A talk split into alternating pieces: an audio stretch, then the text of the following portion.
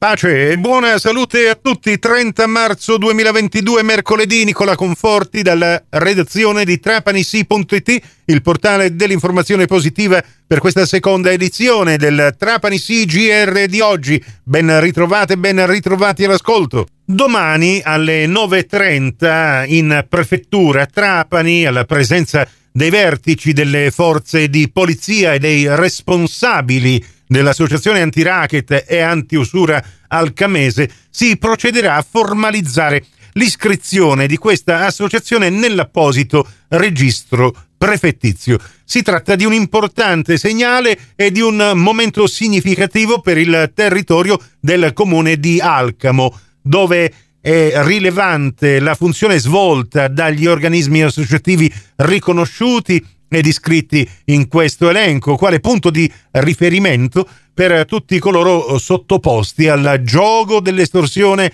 e dell'usura e che hanno voglia di collaborare con le istituzioni e usufruire dei benefici che la legge offre per le vittime di queste attività criminali un sistema che oltre a soffocare la libertà d'impresa e i rapporti di concorrenza e di mercato, inquina l'economia legale e acuisce i fenomeni di marginalizzazione economica e sociale. E quello di oggi è un mercoledì di calcio con la trentesima giornata del campionato di Serie D Girone I che vedrà il Trapani impegnato alle falde dell'Etna a Biancavilla per questa partita che sarà l'unica della trentesima giornata che eh, comincerà alle ore 16. Si sono così infatti messe d'accordo le due società. Partita che seguiamo in diretta calcio dalle 15.30 in poi su Radio Cuore.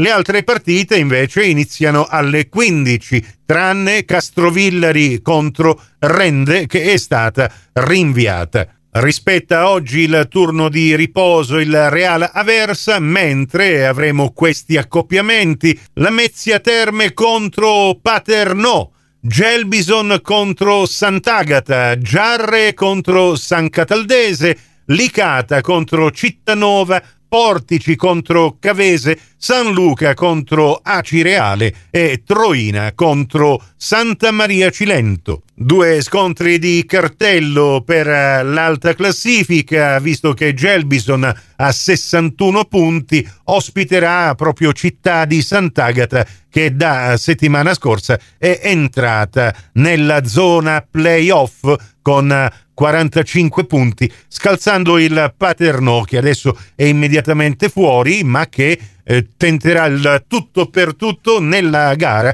contro il Lamezia Terme, che in questo momento si trova al terzo posto.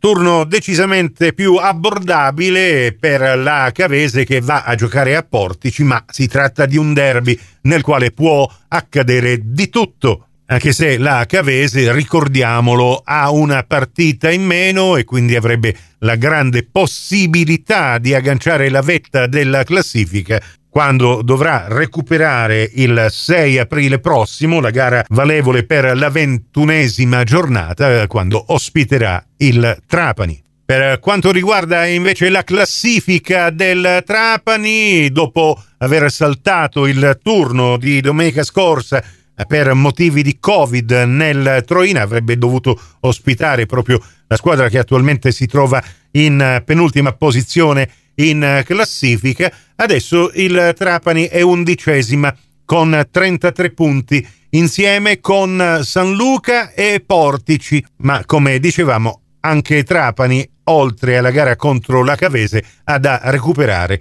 e lo farà il 20 aprile proprio la partita contro il Troina. Ghiotta quindi la possibilità per il Trapani in caso di vittoria a Biancavilla di agganciare il Real Aversa che è a 36 punti e che oggi osserva, come abbiamo detto, il suo turno di riposo e anche di scavalcare momentaneamente il Licata che avrebbe dovuto giocare ad Aciriale, ma la partita è stata posticipata. Prossimo appuntamento con l'informazione alla radio su Cuore e su Fantastica alle 12.30, in ribattuta solo su Fantastica alle 16.30, su Radio 102 alle 15 con la terza edizione del Trapani CGR. Questa termina qui, tutto il resto su trapanisi.it. Grazie per la vostra gentile attenzione e a risentirci più tardi.